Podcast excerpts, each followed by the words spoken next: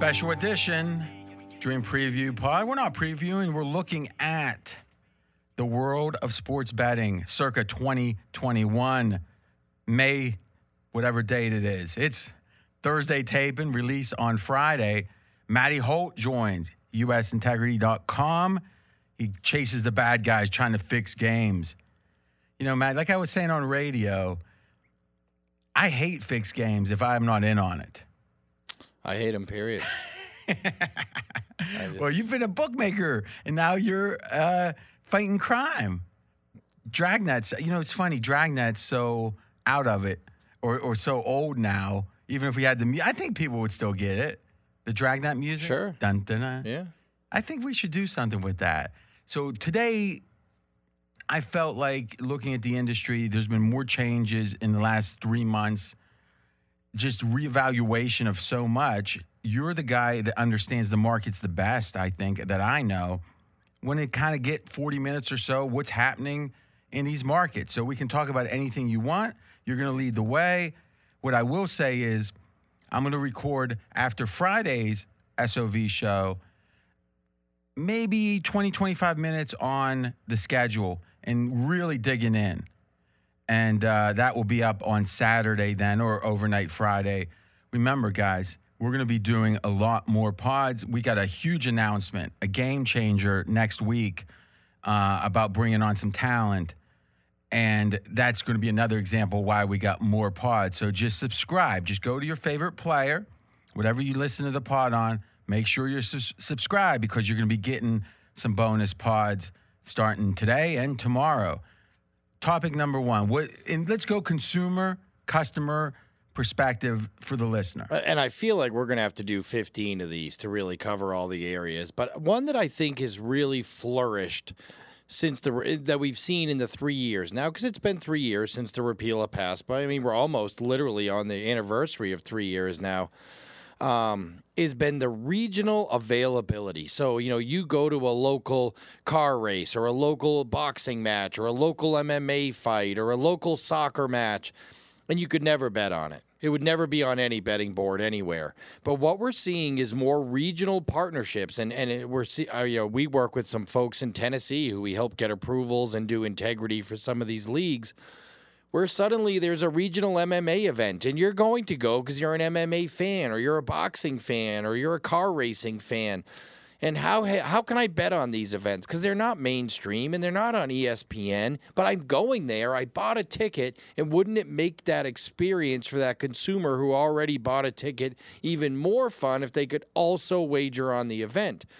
And now we're starting to see that happen. And I think it's great for the consumer and it's going to revitalize regional sports scene, which for a while was dead. We weren't seeing any new leagues. I mean, it was either you were one of the big sports leagues and you were getting TV money or you were non existent. And these promoters were like scrapping to get, you know, barely make by with ticket revenue alone. Wagering offers more engagement with fans and thus more revenue for everybody. Give me a specific example of a hyper local situation like this. Sure. So one of our, uh, you know, operators who's uh, one of our sportsbook clients, they're named Action Two Four Seven in Tennessee, and they do some. They have a regional partnership with a small MMA uh, promotion called Showcase MMA. And the people love going and watching all the fights. And similar to a UFC card, you probably get, you know, eight to 12 fights. Well, why can't I bet on these 8 to 12 fights? And Showcase says, well, if people could bet on it legally, probably more people would come.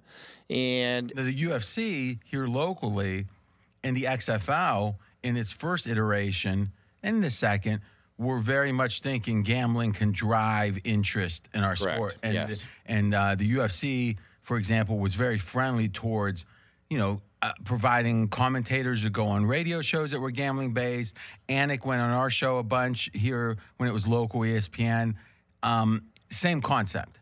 You would agree. The, Except the gambling UFC drive interest. Yes, except even in its inception years, UFC was so much bigger and had mm-hmm. more money behind it than these smaller promotions.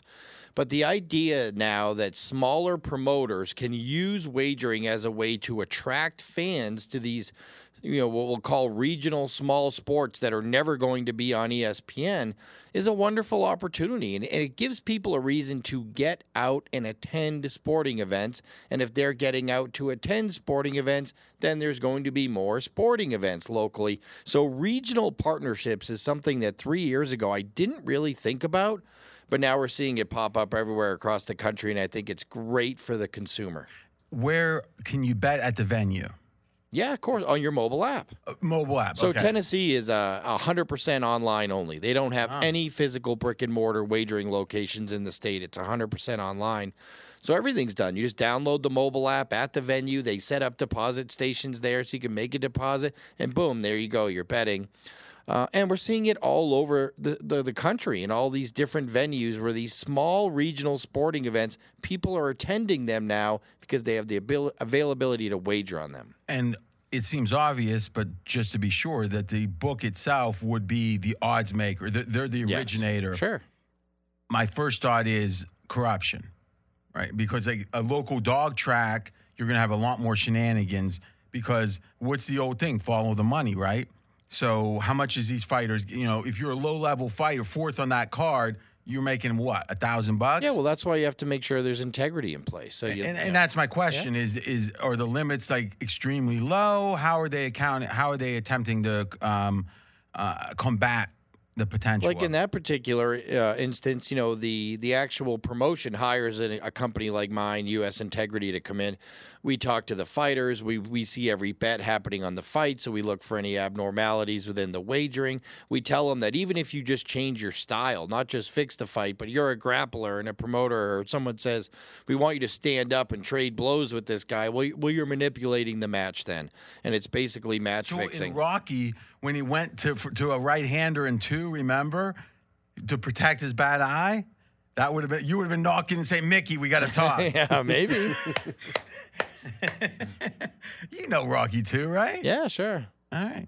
Okay. What about like a small soccer league? I think it's great. I mean, what I'm saying is, do you see that being where they partner? Because then you got teams in multiple states, so maybe there's not all the states have legal betting, but in general, these sport, these not struggling, but the non-major sports leagues, gambling's a way in general to increase interest. We're seeing it across the board, whether it's beach volleyball or car racing or MMA or boxing or so many of these different sports. I, I, forget the name of it, so I don't want to say it bad. The one where they throw the sack, cornhole or whatever. Oh yeah, yeah. That's doing big. I'm strong at that. People, want- yeah. You don't want to play me at that. uh, people want to be able to wager when they go to these things, and the fact that you can now makes them more engaging, makes more sponsorship dollars available, and makes more regional events for all these people. I just had a vision. If Mackenzie played that, the odds would be even money if he lost a tooth from like falling when he was trying. I, I mean, he. Would you say you're the least coordinated person in the country? You know, at small, fine coordination like tying your shoes or handwriting, but I'm actually pretty decent at throwing a ball around. hmm hmm I'm RJ Bell. That's Mackenzie Rivers. We got Matty Holt here, U.S. Integrity. Okay. Topic two. I, I would say it's the speed in which some of these states are opening up. Everybody always predicted it was going to take 10 years for all the states to opening, but here we are just three years in, and 21 states taking bets, another seven that already have legislation passed. So Pandemic, the driver. I I don't know that pandemic is as is just the driver because they were moving fast anyway. And my only worry with the states moving so fast, and some of the newer ones I think are doing a little bit better job, is they're taking their time with things like integrity and AML and some of the policies that AML is. anti money laundering. They really want to make sure that you have everything in place. And I felt like early on, everyone was in a bit of a rush to open, and we don't always see the best integrity protocols in every state. Or, um, but we're starting to see more and more the states coming on board. Washington, who's just about to open, that'll be the next state where you see. You know, a state that's not taking bets today that will be Washington State will be one of the next, and they're going to do big numbers there. Let me hit you with the few states, and you can give me the estimated month that they are le- uh, up and that running? they take their first bet. California. I'm going to start start with a tough Uh, one. September 2022. So like 18, less than 18 months. Yeah. Ooh. Texas. Uh, spring 2023, March 2023. Wow, that is optimistic. I've heard people down there say they don't think it ever happens. You think it Might happens? not. It's a mess. No, no, is it is it the conservative values or is it political or is it they got to spread the money? They, they have it built into their consti- They have some anti-gambling built into their constitution that would have to change. They have Don't a lot of stuff. Texas, man. Yeah, they have Don't a lot of stuff they them. have to fix. So Um, California is more about, and correct me if I'm wrong, the uh, the Indian contingents and the, and the various uh, ways that uh, it would be competitive with with that. Yeah, tribal negotiations. So at That's the end of the day, what's happening right now is the the tribes don't have to pay any taxes. So in, On their and they have casinos and such. Correct. So, but wh- where it becomes tricky and troublesome is say that you allow sports betting. Now, the federal laws around, you know, Tribal Gaming Act uh, um, say that you don't, you're allowed to eh, facilitate all this gaming on tribal lands. But everybody wants mobile now when you have sports betting. So then technically those all those bets wouldn't be facilitated on tribal lands because people anywhere in California could bet, but it would be the tribes getting licensed. And there's a lot of issues with the tribal compacts that they're going to have to work out, but I, they, eventually they'll get them worked out. And finally, if I'm not mistaken, Florida's still not up, right? Florida has the same problem. So the Seminole tribe, they tried to grant permission for them to be able to launch, but then the the feds came in and said, "Whoa, whoa, whoa! If you give the Seminole tribe, um, you know, mobile betting throughout the state, then essentially they're not following their tribal compact, which says all wagering must be done on tribal lands." So it's it's getting tricky there. There was a lot of fear that the 5% theoretical hold, now obviously more on parlays and such, wasn't going to be enough. That all these greedy politicians were going to be like expecting a ton of money and there wasn't a much as much to whack up. So has there been any would you say in general the states are offering fair offerings to the players or do you see that the desire for the money is maybe making because I don't think there's been any like minus 120s No. but has in general it's been kept reasonable. Yeah, and it has to. Now, that doesn't mean any of the companies are making money. The product that the actual consumer is getting uh, in terms of odds tends to be fair in most states. Now, when it comes to what we call index bets, um, obviously we know that in index style bets, some of these books build in a massively differentiating hold percentage. So this would be like the Super Bowl future. Yeah, odds to win the Super Bowl. I mean, some books will literally hold over 50% theoretical hold in those markets, uh, which isn't a good deal to the customers. And some will go as low as 10%. Yeah, I remember in your former life, Cockroaches. Cockroaches. Yeah. you used to jump on my ESPN show as Matty Holt. You tried to be Matthew. That did not fly with me. Matty. And I remember one NCAA tournament in which I said, So where's the exposure at? You said, Well, if UCLA wins it, we'll break even. And if Duke wins it, we'll lose a little. It's like, what up? That's it. 64 or whatever it was, like 66 or uh, what is 68 it? teams. 68 teams. You had one push, one loser, and the rest winners. That and that wasn't a crazy hole. It just shows you those future pools are are, are a gold mine. Yeah. But still, there thirty or percent is not enough. You're saying, and now the question is, typically, is the player price sensitive to that kind of thing, or are they just like, oh, I three to one, that's fine? And I know they're not crazy, you know, extremely price sensitive, but are they more so or less so than you might think? they're becoming a lot more price sensitive and you know good for people like matt metcalf at circa and, and jay kornegay at the westgate. And i bring up those names because i've seen matt metcalf and jay post their actual hold percentage on different markets. On this pga you know odds to win the masters we're going to book it at 12% or whatever. And then you know going into it what the theoretical hold is without having to do the math. Because on a market like golf where there's 100 guys who wants to do that? Um, I like the fact that they're they're going out there and telling you what they're booking it at. But I, I mean, for sure, through the history of Nevada, there's certainly been some books on the strip where their theoretical hold on those index style future markets are literally over fifty percent. And here's the question there's certain people that care and certain people who don't. The people who care are not particularly negative EV. And as much as we say 3% of gamblers win money long term, sports bettors, that's probably a, a percentage I can accept. If anything, it's less than that. But there's probably double that, if not a little bit more, that break even. That they lose maybe a smidge, they win, uh, you know, but in general, they're going to be like they're not take, you know, the true odds should be minus four, minus 107, and they're minus four, minus 110. And that in the long run, you're not making anything from them. So then you got the rest of the people that you're making all the money from. Those are the ones that aren't price sensitive. So in a weird way, why do something that hurts you if I'm an operator, right? And I'm not thinking I'm not a player. I'm not thinking about the player's welfare. I'm thinking about being fair and honest. But I, hey, listen, if I got a, a, a special loaf of bread, I want to sell it for 10 bucks, someone buys it. As long as I'm being honest about it, I'm being honest about it. I don't. Is it economically sound to worry about the people on Twitter with 18 followers complaining about the whole percentage? Well, at some point, yeah, because if you don't, you become you sort of become the horse racing model in the U.S., where we're going to gouge everyone and we're going to have a 25% takeout, and nobody cares. Trust us, nobody cares. No, no, people aren't really price sensitive. Mm. But that that mar- I mean, horse racing is deteriorating rapidly, and it's not just because of the the pricing issues. There's a lot of things that go into the negativity I think that's there a big chunk of it. Though. but it's the biggest chunk of it is that takeout the the new bettor today like 25% on exotics, right? yeah the 25 year old bettor today he knows what the takeout is on these things where we didn't when we were 21 we didn't really I got to be honest with you. I think we overestimate the intelligence of the batter.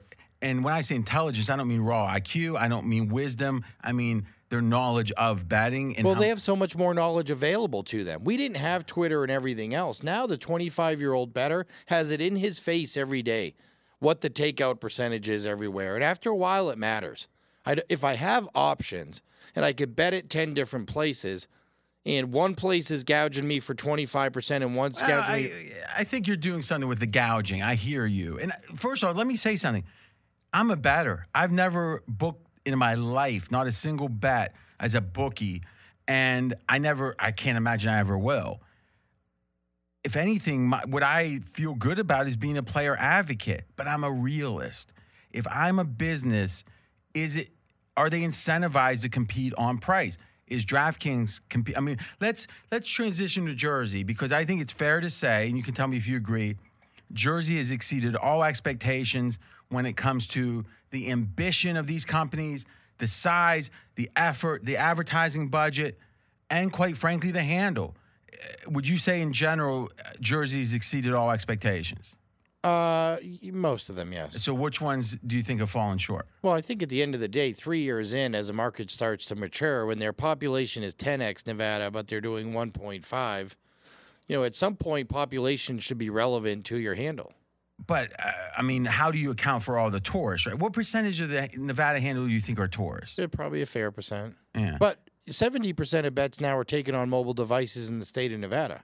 It's not tourists. Well, seventy percent of all bets. Taken in the state of Nevada take place on mobile devices. Now, is that numbers from the pandemic? Well, it has to be, right? So, I mean, I guess Even that- before the pandemic, it was 60. really. Yeah. Wow. When I was a Cantor, it was like 55. So, what it was percentage in 60. general would you say, and this is a guess, are tourists, and what percentage are residents of Nevada of the year's handle? I would say it's like 65, 35 uh, residents. But if that's the case, you're assuming then that either all residents are betting 100% on an app, or there's a lot of Not that they're betting 100% Well, on an app. But, but what I'm saying is, then there must be a lot of non-locals betting on apps when they come to town. Some of them could do when they Because come that's to that's the thing I've heard people talk about is they come to town three times a year. They got their app. They show up. You know, Couple- so some of them do. that's interesting. Um, okay, would you agree in? Let's face it, that we always had more bettors. You know, 15 years ago, if you wanted to be a pro bettor in the U.S., you had one option: move to Nevada. Yeah, and you were most likely you had offshore stuff, but if any were legislated, it was going to be here in the U.S. Would you agree that the offerings, I mean, things just like the buyout, you know, the the, uh, the ability to take a future and cash out, that, that they've been ambitious. The the, the DraftKings, FanDuel, and the books in Jersey. Oh, unbelievably! The menus have gone through a massive expansion and overhaul, and uh, and we always talked about it in Nevada. It was the biggest complaint constantly. Why can't we bet on any of these things? And now you can bet on them everywhere. And the amount that you can wager on, just go pull up any of the Nevada apps and look what you can bet on on one NBA or baseball game, and then pull up DraftKings in New Jersey, and they have hundred bets on the same game. It's night and day, but that's what people elsewhere outside of Nevada, everywhere else, that's what they've come to expect now. Yeah. But Nevada's trailing, lagging. We're starting to trail, yes. How much of that do you Problem think? is, we've had so many chairmans of the Nevada Gaming Control Board. I mean, we've had what five in seven years. and that how does that hinder things? Well, you don't get any continuity. It takes those people ju- uh, so much time to even get in, get their feet under them. Um, some But- of but it, that's to like approve a new type of bat, or like wh- where does the lack of continuity hurt? I think in new technology approvals and new processes. Plus, at the end of the day, you have to put regulations in place that your constituents want, that serve your constituents. And what do the constituents here with real lobbying power want? They want to drive traffic to brick and mortar casinos for tourism because that's our industry. But at the end of the day, the consumer wants to be able to pick up his phone app like he can in almost every other state across the country except Nevada and make a deposit using his debit card and then withdraw it without having to go to the casino. And here, the fact that we make you go to the casino for both withdrawals and deposits have us light years behind the industry. Is it a debit card only in most of these states? It can't be a credit do card they have all kinds of payment processing because options? I see a huge. I mean, if they're letting people put money on a credit card that's charging them twenty percent, I mean, what I'm saying is it, it it's the recipe I think for some issues. Uh, look, I don't. Yeah, at the end of the day, I don't want to get into what's better No, I- or best at it. You know, which type of payment pr- methods because there's so many. Um, you know, between PayPal and Venmo and all these different ways to get to transfer funds now. It's not just credit card, debit card, cash anymore. Yeah, but at there's least if literally like those play- 30 ways. But if it's those play, I guess to me the question. And listen, I What's I, the difference if you connect your PayPal to your credit card or debit card? How does the end purchaser know? They don't. Well, I guess the question, and I don't know every. I guess here would be what I think an interesting distinction should be, and not that you have any ex- great expertise in this, or maybe there's political issues at stake. I don't know. In general, if you're betting your own money, it's hard, you're hard to get in too much trouble, right? If you're betting on the come, effectively on credit, that's where you get into trouble. You bet on the come on credit and have 20% int- getting vigged on it after. That's what you see on The Sopranos, right? So I love the convenience. It's just, and it, listen, I don't really care to be honest with. Meaning, I'm not like some. Oh my God, that guy's going to bet too much. Uh, The fact that they're even allowing that in some states, I think, is a good sign of the. Uh, the taboo is gone at this point. Oh, gone. I Long mean, gone. the radio stations, it's almost, you know, it's a half of the advertisements are gambling. Yes. In New York, for example, you know, around Jersey. Okay. Last thing on Nevada. Would you say that, and it's my belief that, and I think it was 1976 is when they changed the percentage from, it was like 1% of every bet down to a quarter or something. Yeah. And then it, there was a big influx around, you know, my old neck of the woods, Steubenville, Pittsburgh, Cleveland, Youngstown, the circle there. Everyone comes out. You know, a lot of people, Jimmy Vaccaro in that mix. And now they were probably between 22 and 30 at the time, coming out to make their fortune. Now those guys are 65 to 75 and, and beyond. It feels like we're going to get a lot of new blood running the sports books here, you know, going from being number two to number one. Do you think that helps? And what changes do you think come from that in Nevada? I think fantasy sports, first of all, which we all, you know, we're kind of you're shaky on, is a regulated gaming. I was nervous about where fantasy stood for oh, years. Cantor did a lot with that. We did. initially, right? Yep. But now I think what it's done is it's it's taken people, you know, you've taken people out of that side of it. Because let's face it, FanDuel and DraftKings just three years ago were massive fantasy companies. They weren't. They didn't participate in regulated sports betting in any way, but because they had that mindset to be creative and offer all those different things, it was easy for them to transition into. You should be able to bet on everything and every player, and because they already were. You know, we just saw Art Manteris, a legend, retire this week. You know, officially is retired, and I heard that one of the things he said to people was know, he couldn't do it. He wasn't going to be that guy to offer a hundred different prop bets on the Lakers Clippers tonight and, and and deal all these different contests and props and promotions and you know he he just grew up as a bookmaker. You know the spread on the game is, and that's not that's not what people do anymore. There's 300 different ways to bet every game and the world is changing. But some of them embraced it. Look at Johnny Avello at DraftKings. I, I I had him on a few shows, and his energy level is through the roof at his age. So I don't think it has anything to do with age. I just think it's an embracing Yeah, a new Johnny's way to a bet. little younger than that. I mean, he's on the young end of that crowd too, right? I mean, I know. I I guess I'm not trying to do exact. Just when I think of the old timers, John, and maybe the point with Johnny too was he was so ambitious, you know, at the win. Yeah, he was. Yeah. he would he did the wor- world openers in col- in uh, college football for years and Yeah. years. Okay. Um, one last thing about the player friendly and all that. These sports books, the ambitious ones, are losing money out the wazoo right now. right now. But it's a long game for them. For sure. So explain. Eh, you know, it's a it's a land grab. It, it's to me the analogy would be AOL in 1999. Everyone got those discs, and it was like 60 bucks to acquire a customer. Everyone, How can this work? Well, for AOL, it got them half a Time Warner. That didn't necessarily work out. But the theory is whoever comes out on top, that it's going to be such a big win, it's worth it. Well, let's look at the fantasy market because we're making some comparisons here. You know, in in like 2017, I think there was like 370 fantasy operators that were registered as fantasy operators. You know, they weren't exactly regulated, so it's hard to get exact numbers.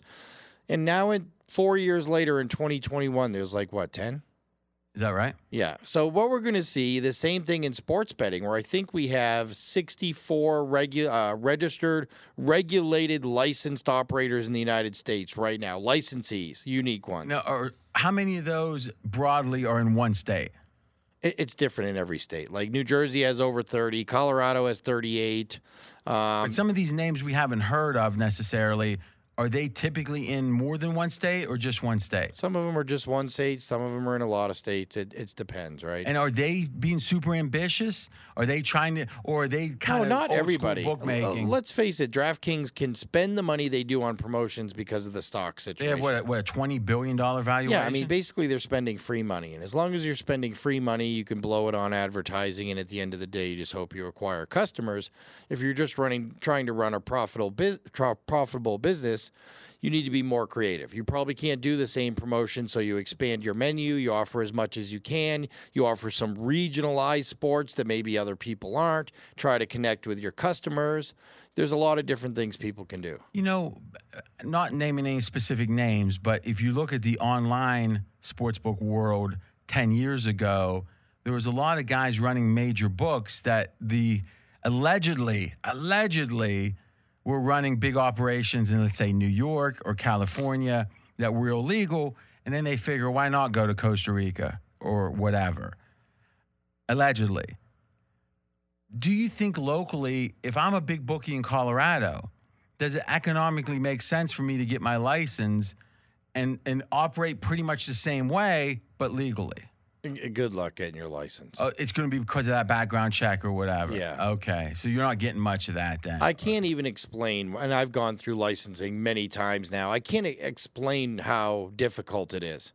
the, the background check. Yeah, and the scrutiny. I mean, I, they'll bring up parking tickets from 30 years ago. Why did you get this? There's nothing that doesn't get disclosed on there. The idea of an illegal bookie just suddenly going down to the town, the town hall and registering is 100% impossible.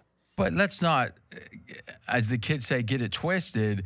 The, there's some regulated book, or at least one, if I'm not mistaken, in Jersey. And again, if this may or may not be something you have insight into, that they were operating offshore, right? Yeah, talk to the New Jersey regulators. Exactly. I mean, so what I'm saying is, is uh, like in Godfather Three, when he goes, "All of your family's sins will be washed away."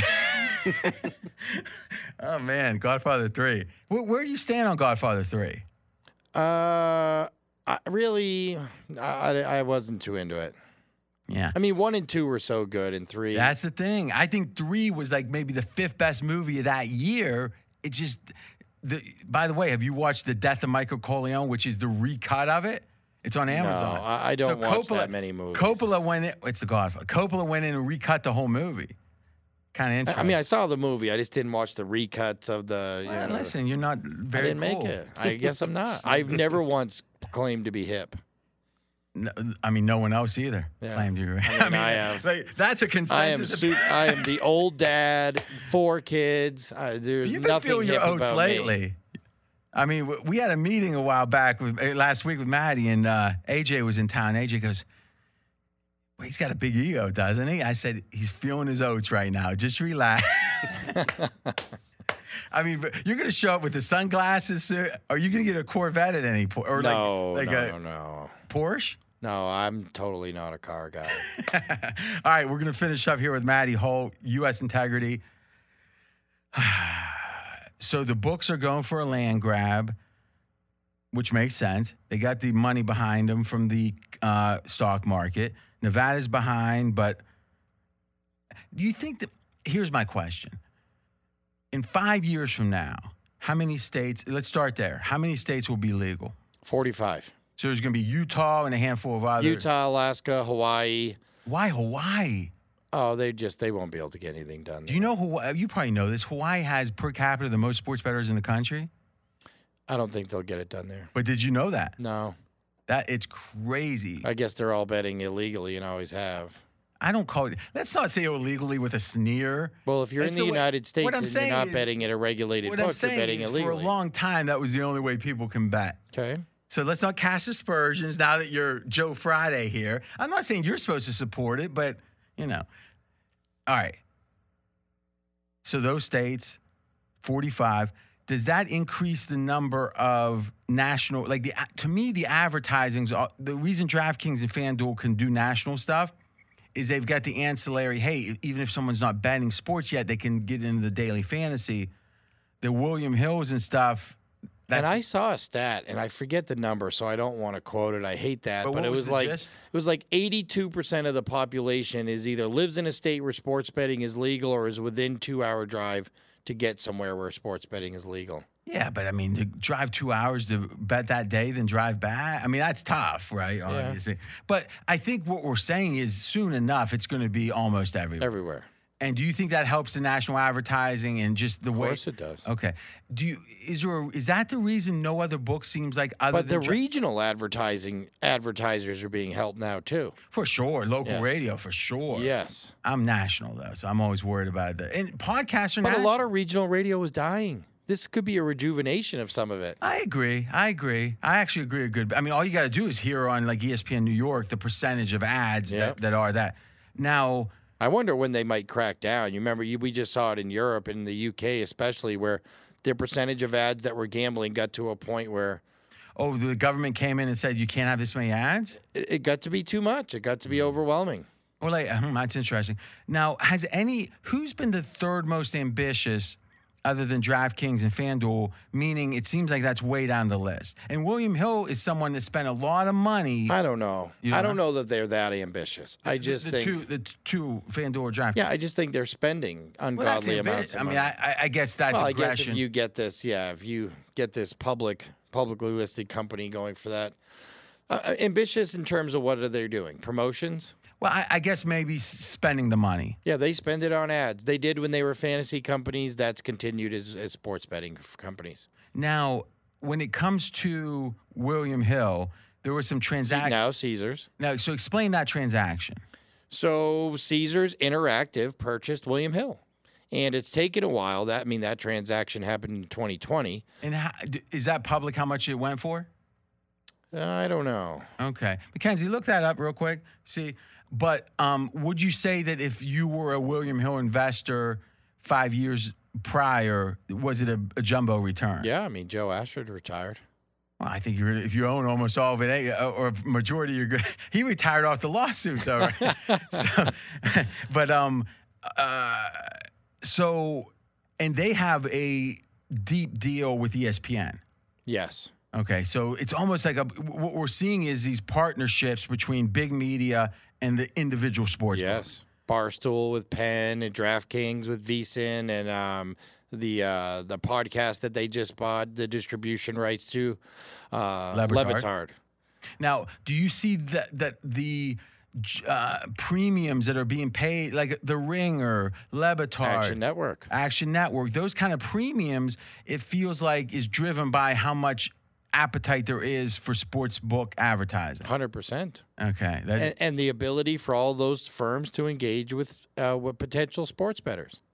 if I'm a sports batter in Jersey and I decide to try to be extra smart about bonuses and whatever, can you can you get to break even? Like, is there a way to be an advantage player but not be a great handicapper because of all the offerings? Oh yeah. So Oh, what of course, right now. ch- maybe I we'll mean, look, this next time. DraftKings is public now, and they reported what Q4 losses of like three hundred fifty million dollars. We have it hot off the wire. How much do they sell for? Four billion dollars. Caesar Entertainment. Wow, four billion. So William Hill came over here, bought And up. And their name isn't William Hill anymore. It's now Caesars everywhere. Okay, they bought up Lucky's, right? Vaquero was there. Yeah. Cal Neva. Cal Neva was the big one. Was Cal Neva, or But that's that was almost all up in Reno. Yeah. though, well, you had to own a casino at the time. You had to run. Ah, that's okay. you couldn't have just an online or an app. You had to run a casino sports book. Yeah. Okay. So they took over Cal Neva. That was their entranceway into that. and then there was the. uh uh, the, Leroy's and the uh, Brandywine. Yeah, so Leroy's bought those, and Leroy's had like 75 locations, but Yeah. very small locations. Yeah. And and then otherwise, And it- Brandywine was a little, you know, a lot of people don't know about it, but they like ran the Delaware Sports Lottery, and okay. I so didn't- those were the three. It was Cal Neva, Brandywine, and Leroy's. Okay, so Lucky's was that was that? Remember Lucky's that Vaquero was running? No, I don't. Oh, they had like I don't remember. look that up. Yeah, look that. uh, Maybe that's Brandywine and just the Yeah, maybe. it was maybe the front was the company. brand. Yeah, yeah, Yeah. Okay.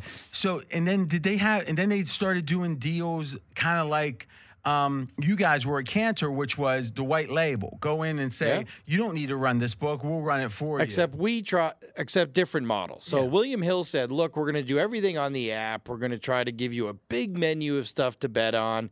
We don't really want the sharp business, so don't come here or we'll throw you out." And they did really well with it. Where Cantor said, "We want to be on strip, high end brick and mortar properties." And if I could go back in time to 2010 and sit with my old CEO Lee Amaitis, I would say, you know, Lee, let's not spend five million bucks on the Venetian sports book. Because mm-hmm. brick and mortar, even on good days, those things sit op- sit dead, you know, without a person in them for 16 out of 24 hours a day. and you guys tried to shift that model when it comes to the Cosmo, because, or at least initially, where it was like only had like 12 seats in it. Yeah. But it was more or less a place to deposit the money. Deposit money on the app. and then take money out.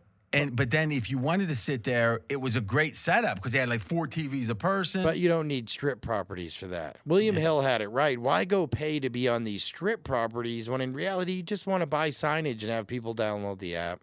And did the the books themselves weren't bothered by the fact that there wasn't a brick and mortar real presence there? Because in a way, if they say let's go down to the sports book, couple buddies, and there's nothing there except you got to sign up for the app. Outside of Nevada, sports betting is done 95% on these, on mm-hmm. your mobile devices. I mean, So they took their expertise in Europe, yeah. brought it here, bought these companies up. Now, did they have any other locations other than these companies? Well, PTs, they were in the PTs pubs. Now that's interesting because the PTs had a deal where you could deposit money, but you couldn't withdraw. or- Originally, those kiosks in the pubs were two way. Put money in, get it. it Tito, you know, ticket mm. in, ticket out. Get your ticket, put cash in, get a ticket. Ticket wins, put the ticket back in, get cash out.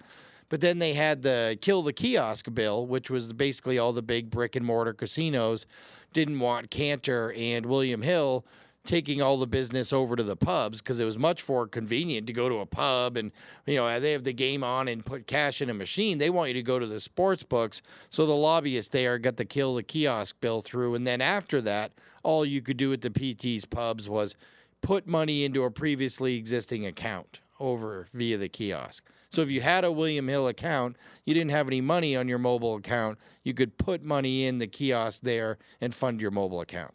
Last topic. Which is still easier than going to a casino because there was 100 PT's pub, so it's probably one closer to you. last topic is back to Vegas because the story you just said, the details of that is why within within a company. So Blockbuster, for example, when Netflix was starting to emerge, they understood why not. They had billions of dollars. Why not go and try to emulate Netflix? But then within the company, you're hearing, don't cannibalize our business. If we if we're making all this money from this, why would we lose money to do that? And that's why in corporate America, it's so hard for true innovation to happen with a legacy company because you've already got legacy interests Yep. The state of Nevada feels like that, where everything they, I mean, we could have been, just think we could have had five years head start.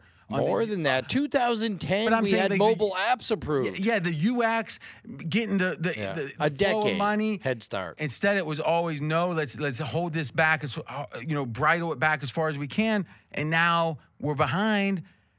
Though I do think it's interesting, and I'll kind of make this a smorgasbord. You can talk about what you want. That Nevada's had some great numbers.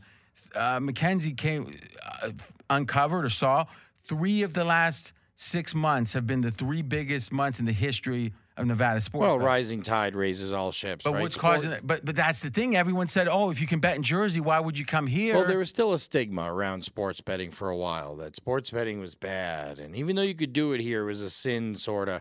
And look, where do we border? What's three hours away? LA. Mm-hmm. So we still have plenty of traffic here. I mean, most of the New Jersey money comes from New York. But why why would legalization everywhere else but not California make Californians bet more in Nevada? Where else are they going to go to bet? But why would they bet more? Uh, they ju- because now it feels like it's not something dirty. You think it's go removal of the taboo? Yeah. Okay. I think it's like anything else. There was speculation the brick and mortars, riverboats, Indian stuff would affect the handle of the casinos way back when it acted as a farm system. Got people with a taste for the the video poker, so they came here and played it on the on the holiday. You think? I mean, if I'm betting sports in in Colorado, it makes me more likely to come to Vegas for March Madness. Sure, So- yeah, because it's a great destination. We're still the, one of the funnest weekends you can have. Come out to Vegas for the weekend. Nothing beats it. Go to Circa and watch games on that three level screen. Unbelievable. No doubt. Last question. Five years from today, who are the big are are the biggest players in the game? The players we see now, some of them for sure, I think, or are there going to be new entrants?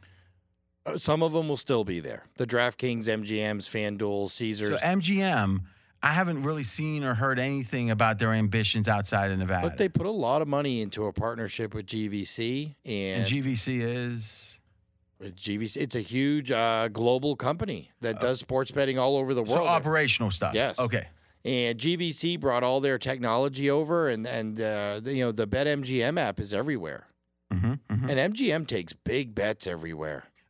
In the sports betting. Yes, if you're a big bettor, you want to bet a hundred thousand, five hundred thousand, a million bucks. MGM is probably one of the spots for you. They are very well known Uh, Jay as Rood- accommodating Jay huge Rood, bets. Who formerly was running that book, was known to take big bets. Big bets. And you're saying the new operators are too. Yeah. When Now- you see the Super Bowl bets or any of these big fight bets, and there are all these, most of them come from MGM. Here's the question though. It's one thing if I got a ten. Hey, listen. If Bill Gates and Warren Buffett want to bet a billion each on something, as long as they're betting opposite, I'll book it. Yeah. Right. So, the, so the question is, is is if I go up on a college football game on Saturday and someone wants to bet 300 dimes, does that get? I'm just using that number as a big number that's not crazy. If it's Michigan, Ohio State, you're getting it. So, so, so they're ambitious. Look, that they cater to that crowd, the high end, and someone has to. Now, is that because of the table? Because Avello used to tell us, uh, and he was on the radio show a good bit, is he would say, listen, if a guy's playing craps for 15000 a roll, I might not want his 50000 in these three games, but I got to take it You got to take it. because keep him happy. Yeah. MGM's, ta- even if someone's not playing any tables or whatever, they want the big bets. Yeah, And they want to be known. That's going to be their role, I think, in sports betting. So why not stick with it? Yeah. All right. It eh doesn't make those bettors any sharper because they're betting huge amounts. It just means they have more money to bet. But I would say in general, if so, I mean, let's be candid. Cantor was known to take big bets, but if someone walks up that's betting ten thousand, eh, you might walk into Bobby's room and sit down and there's some crappy players. Chances are they're pretty good. They're betting big money, right? In that case, yes. But you're saying with sports betting in general, the bigger the bet, there are some big cor- recreational players, yes. but there is a correlation between sharpness and size of bet. sure. Okay. You know, I agree. I mean, I hear again. You know, uh, uh, infinitely more about behind the counter. Well, see, you guys didn't get to benefit from those table play. I guess you did at the, but you didn't. huh? The Not as no, we didn't. yeah, yeah. No. The non-name, the names that we don't know now that could be in the top five big players. Who do you think they are? I mean, you could say Amazon or whatever, or you can say what the scenario is that you think someone could emerge and Look, get involved. look, look, take every professional sports team in the country. They're going to be a big player. We're already seeing these partnerships develop. All the licenses in the state of Arizona, by the way, which is the newest state to pass sports betting, went to professional sports teams. Every single one of the licenses. For them to do it locally, For them to do it, give it to whoever they want, or run it themselves, or do what they want to do with it. So they get the license. so like the Arizona Cardinals have a license then. Yes. And they, in theory, they'd find an operator like MGM did. To come in, run it, build books in their stadium, run their mobile app. Yes. So what I believe, it's my speculation that we're going to have this early adopter type battle tussle. Someone, someone's going to win, someone's going to get consolidated, and then I think Amazon, Apple, YouTube. Apple for sure.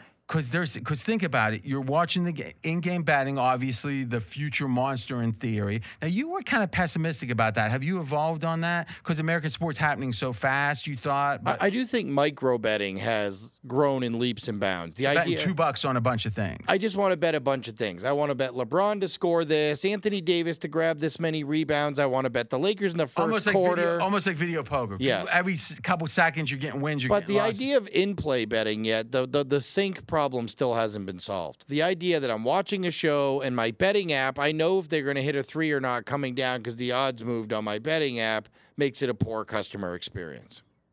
did I? And even at the end of the day, I don't think that U.S. sports, unlike soccer and tennis, which are the main sports bet on in these European markets, where in play is seventy percent, they're not basketball, hockey. These up and they're not made for in play betting at seventy percent. We don't have one nil games as you know. You Thank re- God. yeah.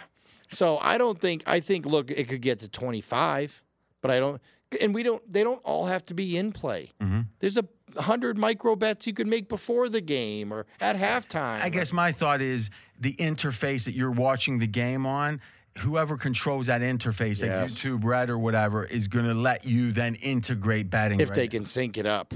Yeah. Have you heard? A, did I? I don't remember. Did I CC you on this or not? Is the hot mic? Yeah. You see that? That's gonna be interesting. We'll see if it all works. A lot of people have said they solved that sync issue, and we'll see if they can. Yeah, and what we're thinking of doing um, is for like a test on a Monday night game is actually have you know commentate. We can have a separate simulcast. It's effectively with pregame guys commentating. For media, it works. Yeah, But for the betting app, they need to change odds in real time as they happen, not wait, you know, so you can sync it. and there's a lot of and let's be candid. The way these feeds work, which blew my mind when I started here understanding these.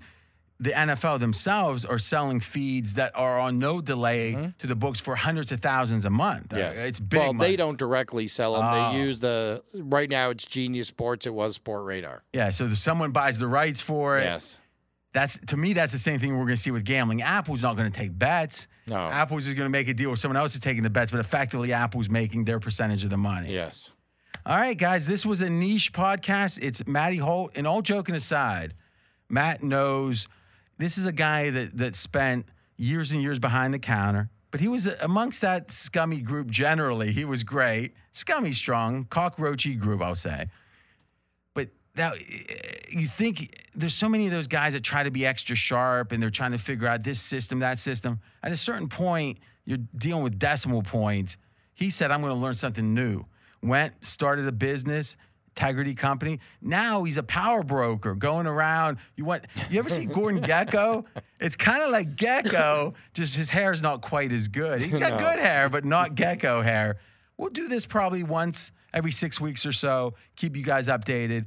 Remember, that's usintegrity.com. And uh, I'll be back tomorrow. Mackenzie maybe will help me a little bit. We'll see on about 25 hard minutes on the schedule. Remember, subscribe or you're going to miss out. Subscribe or lose. Talk to you soon.